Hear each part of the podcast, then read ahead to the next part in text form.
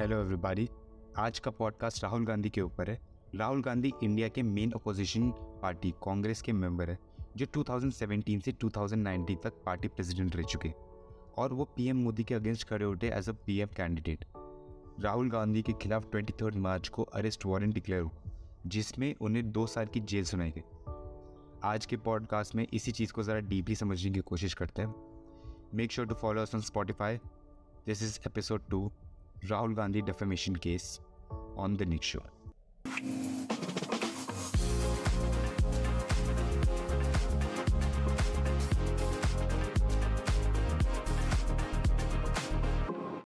सबसे पहले हमें Rahul Gandhi as a politician की जो हिस्ट्री है, उसे समझना होगा। देखिए, पिछले कुछ सालों में नेपोटिज्म वर्ड का काफ़ी यूज़ होने लगा है कि कैसे अनटैलेंटेड स्टार किड्स को बतेरों अपॉर्चुनिटीज़ मिलती है। वहीं जो हार्ड वर्किंग स्टार्स है उन्हें एक भी मूवी मुश्किल से मिलती। राहुल गांधी इसी तरह के नेपोटिज्म के अल्टीमेट वर्जन है, क्योंकि उनके पॉलिटिकल करियर में उन्होंने कोई बड़ा इलेक्शन नहीं जीता है, और जिन जिन जनरल इलेक्शंस में उन्होंने कांग्रेस को लीड किया है, तब तो कांग्रेस हारी है।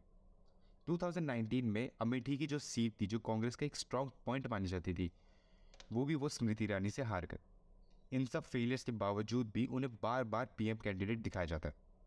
काफ़ी लोगों का मानना ये है कि ये सारी अपॉर्चुनिटीज़ उनके सरनेम की वजह से उन्हें मिलती है, जो कि एक तरीके से सही भी है।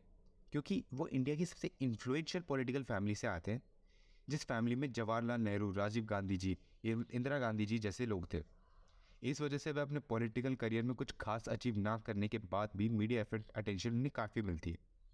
इन सब के बावजूद इनको दुनिया की सबसे प्रेस्टिजियस यूनिवर्सिटीज़ से इनविटेशन मिलता है डेमोक्रेसी और पॉलिटिक्स पे स्पीच देने के लिए। और मज़े की बात यह है कि पिछले 20 सालों से कम ऑफ़ एज लीडर ही बताए जा रहे हैं।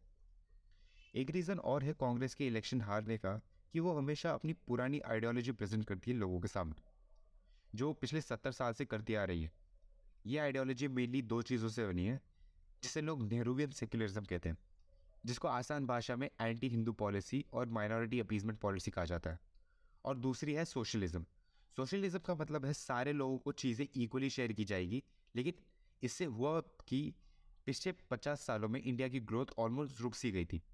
अब इन सब लोगों से लोग काफ़ी तंग आ चुके थे और अब बीजेपी ने उन्हें एक नई आइडियोलॉजी प्रेजेंट की, जिसमें वो इकोनॉमिक और फाइनेंशियल ग्रोथ के साथ मिलिट्री पे भी फोकस करते थे। उसी के साथ हिंदुओं को, हिंदुत्व को भी रिवाइव किया, जो कि इंडिया की अपनी एक यूनिक कल्चर है। और अभी तक देखकर ये लग रहा है कि उन्होंने इस पर काम भी ज़्यादा किया है। देखिए, अब बात करते हैं कि जो अब लेटेस्ट न्यूज़ आई है ये बात है 2019 में जब कर्नाटका के कोलर में जनरल इलेक्शंस के एक रैली के दौरान उन्होंने एक स्पीच दी। अब सारा मामला इसी स्पीच से शुरू होता है तो मैं चाहता हूँ कि आप ये थोड़ी स्पीच सुने। तीस हज़ार करोड़ रुपए आपके जेब से निकाल कर उसकी जेब में। मेहुल चौकसी ललित मोदी। अच्छा एक छोटा सा सवाल। इन सब के नाम इन सब चोरों के नाम मोदी मोदी मोदी कैसे हैं? नीरव मोदी ललित मोदी नरेंद्र मोदी। और अभी थोड़ा ढूंढेंगे तो और और बहुत सारे मोदी निकलेंगे। इस स्पीच में उन्होंने बेसिकली पूरी मोदी कम्युनिटी को ज़ोर बुला दिया और ये कम्युनिटी ओबीसी सेक्शन में आती है। तो लोग इसे कास्टिस कमेंट के तौर पे देख रहे हैं।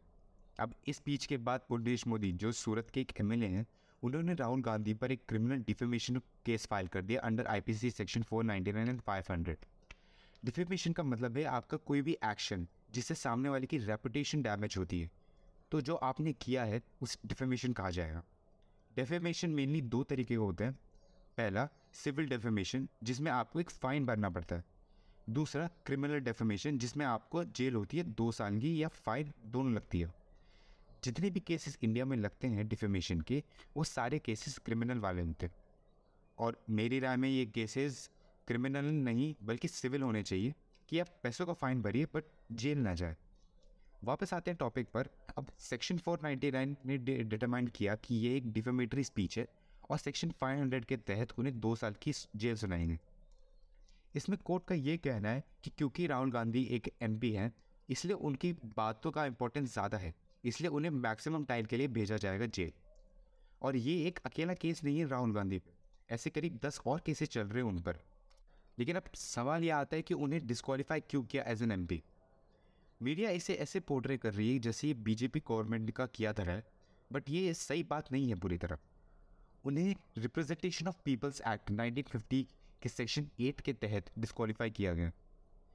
इसके प्रोविज़न के अनुसार आपको किसी भी ऑफेंस के कारण दो या उससे ज़्यादा साल की जेल होती है तो आपका डिस्कालिफिकेशन हो जाएगा एज ए एम और इसमें भी राहुल गांधी पहले मेंबर नहीं है जिनके साथ ऐसा हुआ है। अब तक 32 मेंबर्स को डिस्कालीफाई किया जा चुका है। इस एक्ट के सेक्शन एट में एक सब सेक्शन फोर भी था, जिसके अनुसार अगर किसी भी एम पी को कन्विक्ट किया जाता है तो उसके तीन महीने के बाद ही उसे डिस्कालीफाई किया जाए। लेकिन अगर इन्होंने डिसीज़न को चैलेंज कर दिया हायर कोर्ट में तो उनका डिस्कालिफिकेशन पॉज हो जाएगा। मतलब डिस्कालिफिकेशन होगा ही नहीं।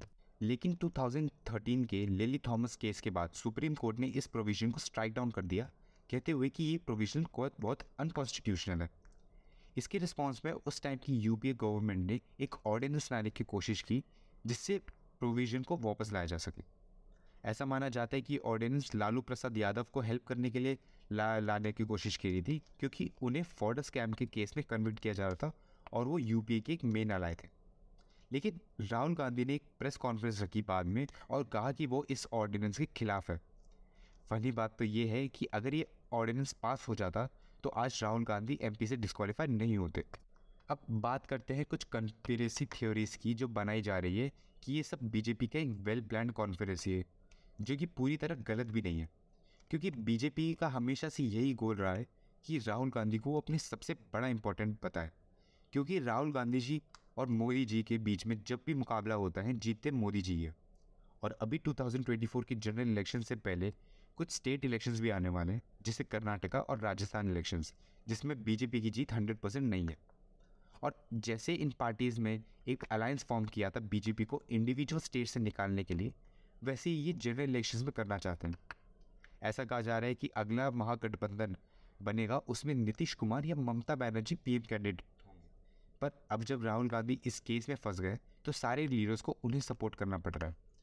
इससे ये पॉसिबिलिटी है कि इन लीडर्स और कांग्रेस के बीच में कुछ डिसअग्रीमेंट हो जाए, जैसे कि महाराष्ट्र में हुआ था। और एक और बात है कि ये केस फ़ाइल तो कुछ साल पहले हुआ था, लेकिन मार्च 2022 में पुनेश मोदी ने कोर्ट से स्टे ऑर्डर मांगा था, कहते हुए कि उनके पास पूरे एविडेंस नहीं है राहुल गांधी के खिलाफ। अब ये बात थोड़ी अजीब है क्योंकि आपके पास इंटरनेट है, दस मिनट में आप रिसर्च करके एविडेंस निकाल सकते थे। और अब मार्च 2023 में जनरल इलेक्शंस के ठीक एक साल पहले इस केस को वापस रीओपन कर दिया है। एज एफ़ की बीजेपी चाहती थी कि ये केस इलेक्शन के आसपास सी गर्म ये तो ही अब तक की कहानी अब आगे क्या? कांग्रेस ने ये क्लेफा कर दिया है कि वो इस डिसीज़न को चैलेंज करेंगे हायर कोर्ट में। अब आगे जो होगा वो देखने लायक होगा। So that's it for today's podcast मैं उम्मीद करता हूँ कि आपने आज कुछ नया सीखा होगा। आप हमें फॉलो कर सकते हैं इंस्टाग्राम पे ट्विटर पे एट निखिल खन्ना। और मैं मिलता हूँ आपसे अगले पॉडकास्ट में तब तक के लिए बाय